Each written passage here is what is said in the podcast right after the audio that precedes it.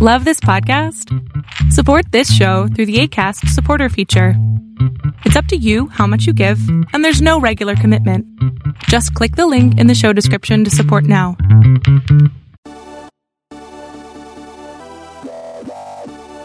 You are listening to the Intentionally Inspirational Podcast. This podcast was created for entrepreneurs who are seeking motivation, digital marketing tips, personal development resources, and a nice dose of comic relief. Now for your host, Jason Wright. What is happening, everybody? Jason Wright here, bringing you episode number 101. Finally, all up in that three digit number. Good stuff. Uh, before we get into the show today, we've got a, a great guest as usual. But before we get into that, I want to talk a little bit about uh, something I've been thinking of quite heavily here lately, and it, it's what's the purpose of your business? And what I'm talking about today is kind of like what's the deep goal? Is it just to make money? For some people, that's as deep as it ever goes. I know for me that I've pursued that before, that I've said, you know what, it's all about the money. And for me, that doesn't work well. That ends up with me broke, unfulfilled, my wife pissed off, people laughing at me. I, I be honest, I could care less if people laugh at me. I don't care at all about that. But anyway, it doesn't end in a place where I want it to end. So for me, it's got to be deeper than that. For me, I think the thing I identify with the most is legacy. And that's probably the biggest goal there is. So when I'm gone, I want the world to know I was here. And that can't be about what I do. It can't be about me. It's got to be what I do for other people how I leverage a brand and, and leverage resources to help other people become the best versions of themselves. So think about that. What are you trying to do? Is it all about the money for you? Or are you seeking something greater?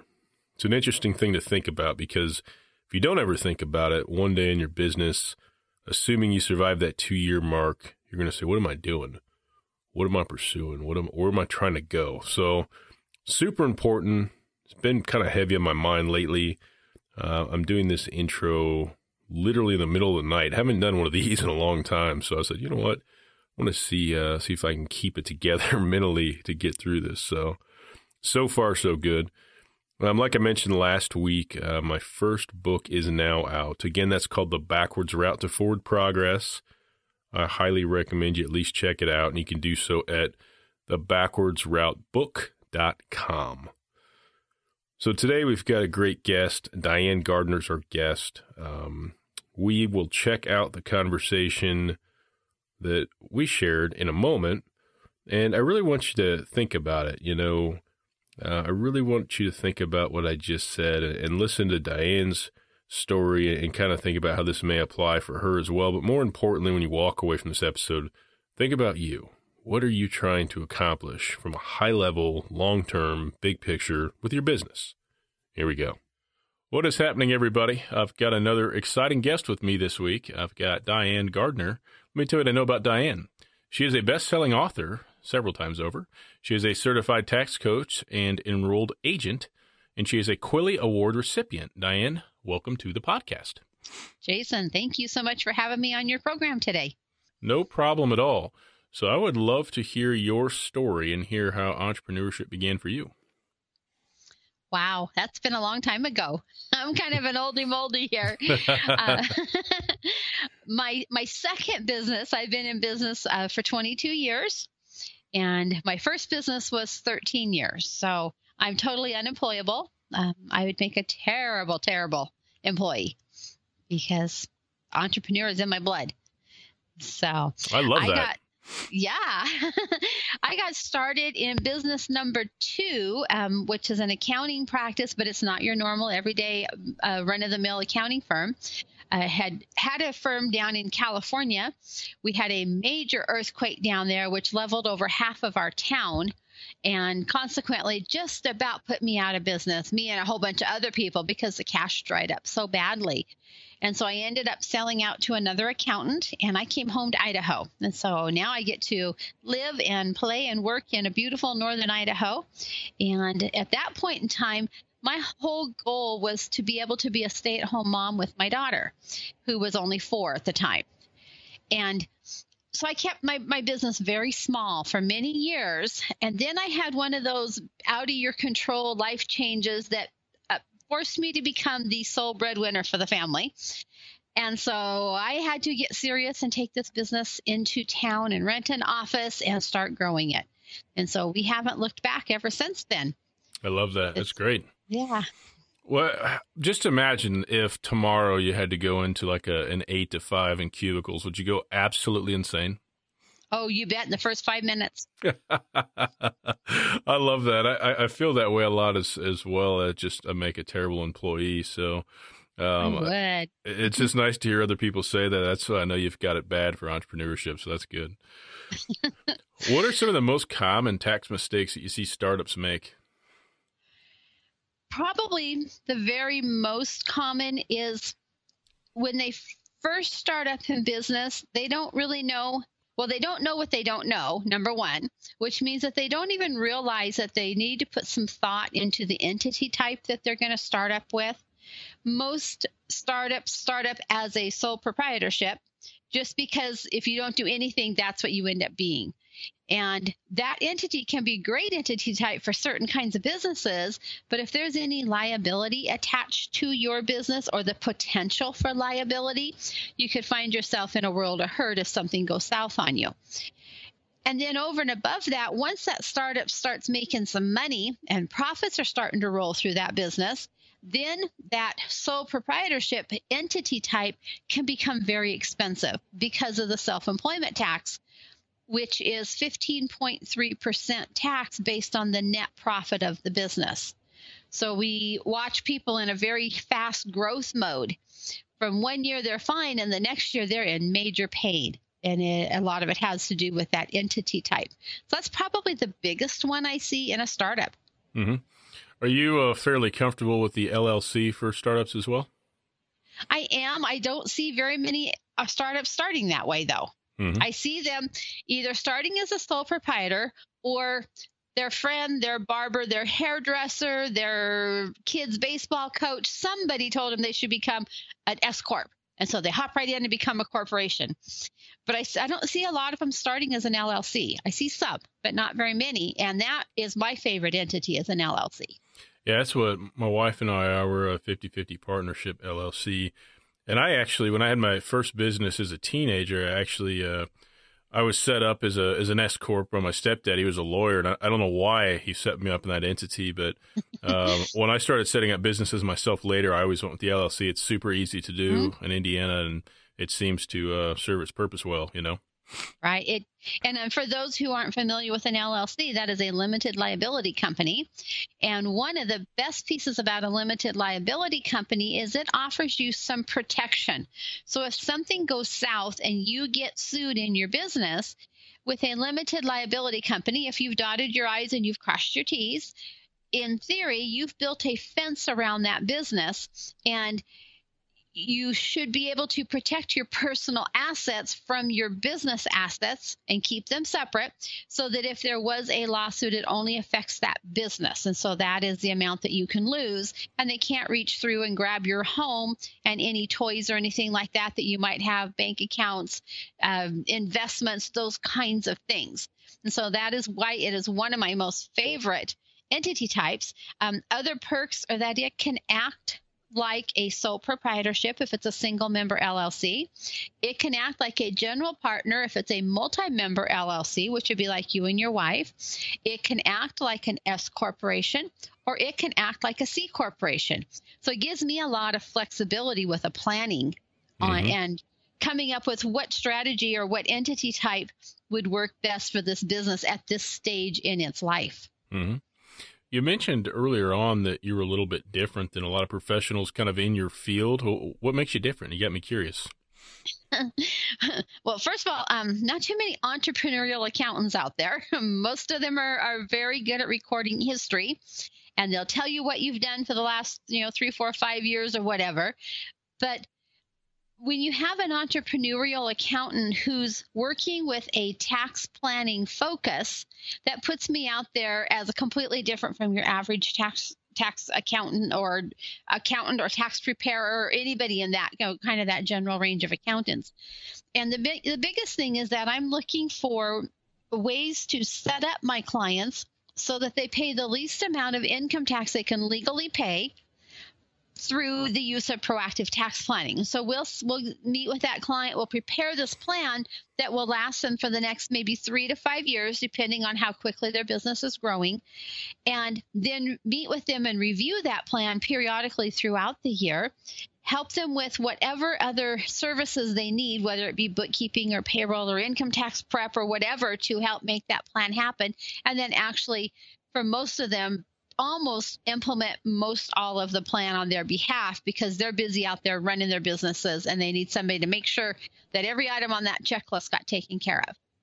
I would imagine that keeps you in very high demand. It does. We have we generally have a nice little waiting list of people wanting to work with us. Mm-hmm. And which is a really nice position to be in. Oh man, that's a dream position. I mean, it doesn't matter if it's a, a service or a course or coaching, whatever the case may be. If you can get build up a wait list, man, I mean, you're sitting pretty. Mm-hmm. Absolutely. Right. Very nice. Right. Now, how long have you had a wait list? Is that something that's happened as soon as you scaled, or did it you get your reputation out there a little bit and then it built up to that? It has built up to that, and the wait list has pretty well happened this year.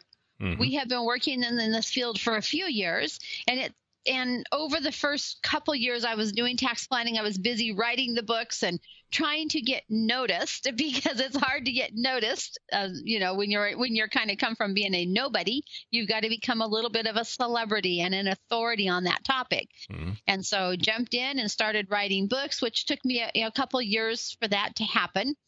And then from there, that gave me a reason to start getting interviewed gave me a reason to become somebody that some that people would reach out to and ask me to come speak at their event or hop on a webinar for their coaching program or those types of things and share this information which is how to pay the least amount of tax you can legally pay. And so that that is a very favorable audience out there. There's a lot of businesses who are growing quickly and ending up with really high profits at the end of the year that are a little bit of a shocker for them because they weren't expecting that to happen uh, you know a year ago when they met with their accountant mm-hmm. and so it's it's a nice position to play because I, I always say I get to be a tax superhero Absolutely. Instead of the bearer of bad news. So instead of telling you, Jason, oh, by the way, you owe $30,000 in income tax, I get to say to you, Jason, as a result of our tax planning, you saved $30,000 this year in income tax. Wow. Yeah, I can see uh, that. You'd definitely be a, a, lot of people's best friend. yeah, I love those conversations. Very and we always have a goal for what you're going to do with your tax savings. I have one client who bought a commercial building and has paid for it almost 100% courtesy of Uncle Sam basically because he was he was overpaying his taxes to the tune of about 30 to $33,000 a year. Wow. So over the last several years, we just keep chipping away at what he paid for that building and we're just about there for basically paying for that building through his tax savings. Very nice. So, yeah, so, I love it when we can set goals like that. So you've authored is seven books, correct? I think I actually have eight or nine out now. Wow. I didn't they're mean to shortchange you. Yeah, no, they're not all on my website. I've I've gotten involved in some um, multi-author books that were um, kind of with charitable reasons, jumping in and helping. We've done one that benefited Habitat.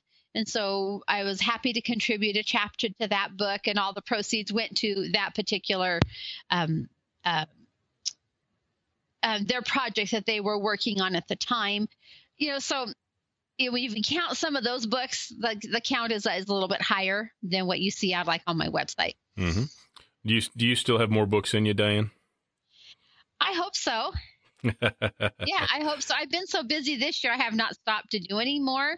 But I do want to get out there and kind of dust off a couple of them, get some more current figures and facts and stuff into them, and do a second edition or whatever. Mm-hmm. And uh, but I, I really enjoy doing that side of things and it was something that was terrifying to me when my the first well the very first time my business coach came to me and said you need to write a book and i'm like you're crazy i'm an accountant I don't do words, I do numbers. and with a little bit of gentle nudging it happened. And then it started happening more and more because i need i felt like i needed more than one to get to that authority position. One just wasn't getting me the traction i needed.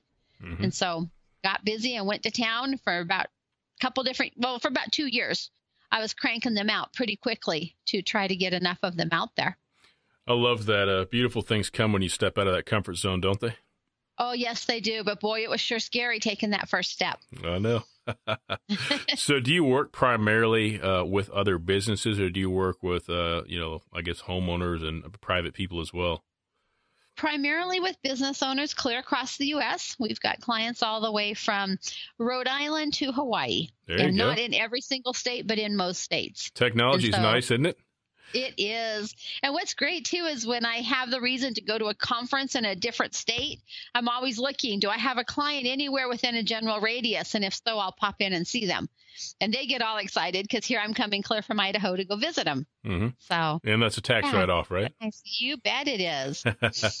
so, how early on in the, I guess we'll call it the money making process, uh, should somebody hire somebody like you? I mean, is it right away? Is it sooner the better? What are your thoughts on that? Well, I say they should hook up with a good accountant right away so that you can make sure that you get a nice set of books put together and that you've got some control over their finances and that type of thing. As far as moving into the tax planning arena, as soon as the profits starting start flowing, we should have that initial conversation. Um, generally, if somebody is operating like a sole proprietorship type or single member LLC type of an entity, when they start hitting about $80,000 in net profit, from that point on is where the magic and tax planning can start happening. Under that, it's a little bit hard to make things work, uh, to pencil them out the numbers and give you the, the good enough rate of return on your investment.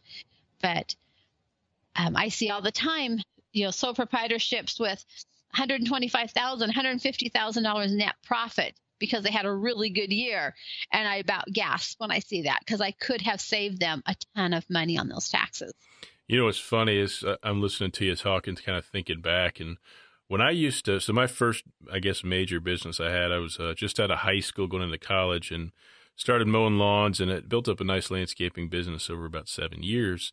And I can still remember, and I think this guy still does this, but I can still remember um, a friend of mine, his his uh, his father cut grass too. And I can remember us talking one time about taxes, and we had a really interesting conversation. He's like, "So do you uh, do you pay taxes?" I'm like, "What do you mean? Do I pay taxes? Of course. Wait, don't you?" And he just he never really answered the question. He just kind of stared off into space, and I was like, "Oh my!" So I said, "I, I would. Uh, I think it's better safe than sorry, but." Um, so I, I, don't quite know what was happening there, but it was kind of a strange conversation. And then, uh, you know, I, have met other people who've been in business for themselves for a long time, and you know, man, some people just are unwilling to do the right thing with that stuff, and it comes back around and gets them eventually, and it's it, bad news. It is very bad news. About once a year, I will get somebody who'll contact me that the IRS has grabbed money out of their bank account or their state has grabbed a chunk of money out of their bank account and they're in a panic mode when they come flying in the door of my business and they expect me to drop everything that I'm doing and do 5 or 6 years or 7 or 8 years worth of tax returns for them. And you're kind of looking at that going like your procrastination doesn't constitute an emergency in my book. You tell them about the wait list then? um, well, usually we quote them a, fa- a, fairly high retainer up front. If you want me to drop everything and work on these tax returns, this is what it's going to cost you up front in cash. And that either simmers them down or they actually come up with the money and we'll go ahead and start working on it. There you go. But, um, yeah. I love that, man. I love that. What are three helpful tips that you would offer to, to startups to help us save money kind of in those early years? Well, very first tip I would say is make sure you have a separate business bank account. Do not commingle your business and personal funds. Deposit all the business income into that business account pay all your business expenses out of the business account. If you pay something personally, reimburse yourself from the business, but have receipts to back it up. Because when you do it that way, you are making sure that you're gathering all the the deductions that you should be getting. When I have people who come into my office and they've got this commingled mess, they miss a ton of deductions just because it's such a mess. So if you'll at least keep it all wrapped into one business account, maybe one credit card, even if you can't get a business card because you haven't been in business long enough, take one personal credit card and just run only business on it. Don't commingle, don't mix things up because that is one of the quickest way of losing deductions just because you can't find them because it's a mess. Mm-hmm. And then I'd say another tip would be don't do it yourself find a good accountant to work with, somebody who will help you do your tax returns. I can't count the number of returns I amend every single year where people have tried to do it themselves. And when I sit down with them and I'm talking tax planning with them and start going over the various things that are deductible, they look at me like, oh no, because they didn't realize what was deductible because they're operating in the I don't know that I don't know world and missed all kinds of things that were basically deductible for that business because they I'm going to say they were being cheap or they couldn't afford it or whatever and thought they could just do it themselves. Use a professional, somebody who does this stuff all the time so they can make sure that you're getting all the deductions that you that you've actually incurred on your business. And then the number 3 tip would be trying to think of something else quick and easy for a new business. Um, don't be afraid to step outside your comfort zone. So many people jump into business because they're good at whatever it is that they're doing, not realizing that when you jump into business, now you have to know how to run a business. So get the education and stuff that you need. It is tax deductible for the most part, depending what you're doing.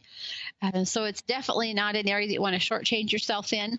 Surround yourself with other successful business people and that will help you it not only increase your profits but it'll help you learn the things that are deductible um, I also I always offer a copy of my book, the Stop Overpaying Your Taxes book. We I devote a whole chapter, chapter five, to just lists of things that are, dedu- that are deductible for an average business, and then I've got quite a few different industries listed in there as well. And it's just you know learn the stuff that is deductible, learn how to make the tax law work for you by asking questions, surrounding yourself with other successful business people, and take advantage of the way our tax system is laid out so that we can write off all these types of things in our businesses.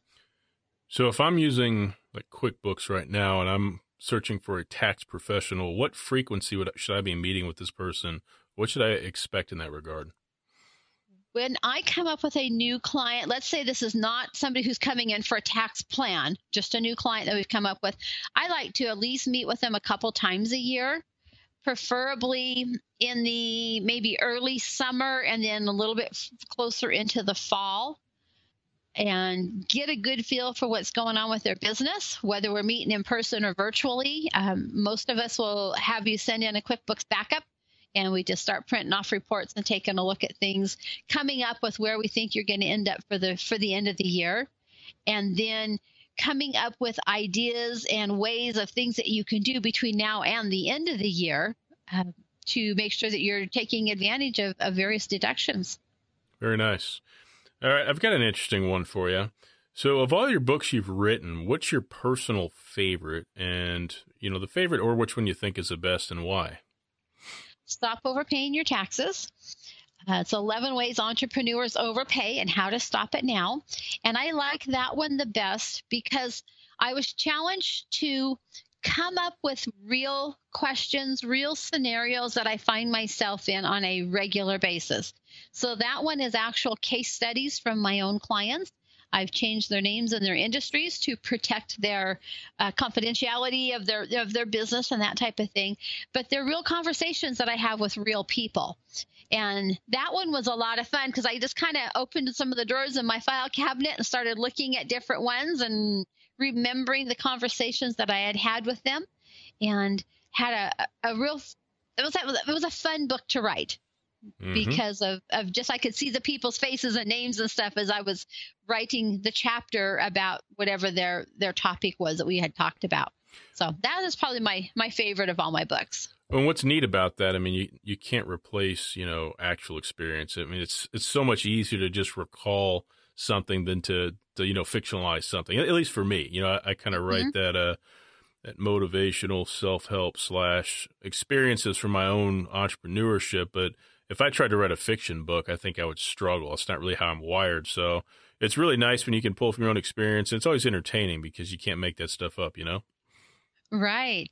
And different ones that have read that book said it was such an easy read because it was real conversations. It Mhm. wasn't a textbook type book where some of my other books, they're nice and quick and short and easy reads, but they are not really a textbook, but they're more educational and you can tell that they're more educational. Mhm. These flow more as a conversation like what you and I are having now.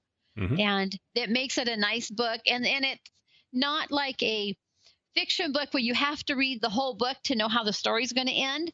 Each chapter stands alone because it is a particular topic that we were, you know, having a discussion about. So somebody doesn't have to read the whole book; they can just pop in and grab the chapters that are most important to them. And I know that chapter five, the one with all those lists of deductions, is a very uh, important chapter in a lot of people's hands because I, you know, hand out that book so so much. Um, after we've had conversations and, and they start asking questions about what types of things are deductible. Well, it's really nice about the way you laid out those chapters, making them all standalone. You can uh, speak, you know, do speaking engagements on each separate chapter if you want to or need to as well. Right. Yes. And we've done a lot of blog posts and various things out of those chapters. And um, we have little tax tips that we send out every Tuesday. And a lot of that stuff comes out of these books. And so it makes it nice for other stuff. hmm absolutely. Yeah, repurposing content is such a, an efficient way to use content marketing. You know, and it helps people. Some people you may reach them in a blog post, but never reach them in a full book, or vice versa. So, very wise. And I like what you said about the book was written, you know, conversationally. I mean, it's it's nothing new, but storytelling, any way you can use it, is one of the quickest and easiest ways to get people to drop their guard and kind of let you in. You know what I mean? You bet. And I made sure that prior to that book going to print that I passed it into the hands of several people in my circle that are not accounting people. Mhm. And had them read it and give me feedback and make sure I didn't use accounting lingo and accounting terms too much in there, you know, so that anybody could understand it. Even if they're just brand new getting started in business, they would they could still understand what was being said in there and you know it was it's not geared towards somebody who's been in business for 20 years and you know they know this stuff but the newer people don't and they need somebody to just help explain it Absolutely. You mentioned earlier that you guys were obviously doing a few things well. You got a wait list going on. Uh, beyond that, what's next for your business? What else do you have planned for the future? well next month we'll be moving into a building that is twice the size of our current building so we did that 10 years ago. We bumped up twice the size and now we're getting ready to do it again. And that's been pretty excited. We bought a bar and we're converting it into a an accounting office. So it's getting a drastic facelift. Very nice. No, uh, no thoughts about uh, serving people alcohol while you do their taxes or anything like that. Nope. it, it did not come with a liquor license. It just came with the building. Very nice. Yeah. So we're looking forward to getting in. We're very cramped in our current office, and I'm trying to hire a couple more staff members. I'm not sure where we're going to put them. So we're hoping time wise everything will work out about the time we move into the new building. hmm And then we then our wait list won't be quite so long because I'll have the ability to to take on a few more at any one time. There you go. If somebody listening is uh, inspired by something you said and would love to contact you, what's the best way for them to do so? Well, Jason, the best way is for them to reach out to me through my website, which is www.taxcoachforyou.com. And we use the number four. So taxcoach, the number four, you.com. And they can drop me a note.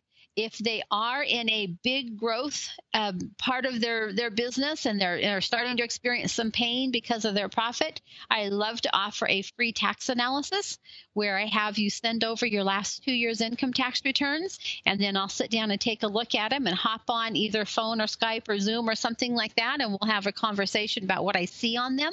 Sometimes I can find missed opportunities, mistakes, and I get to go back and amend and get you some money, which is kind of fun. Uh, then we can talk about you know the potential of moving forward into the real full blown tax planning arena.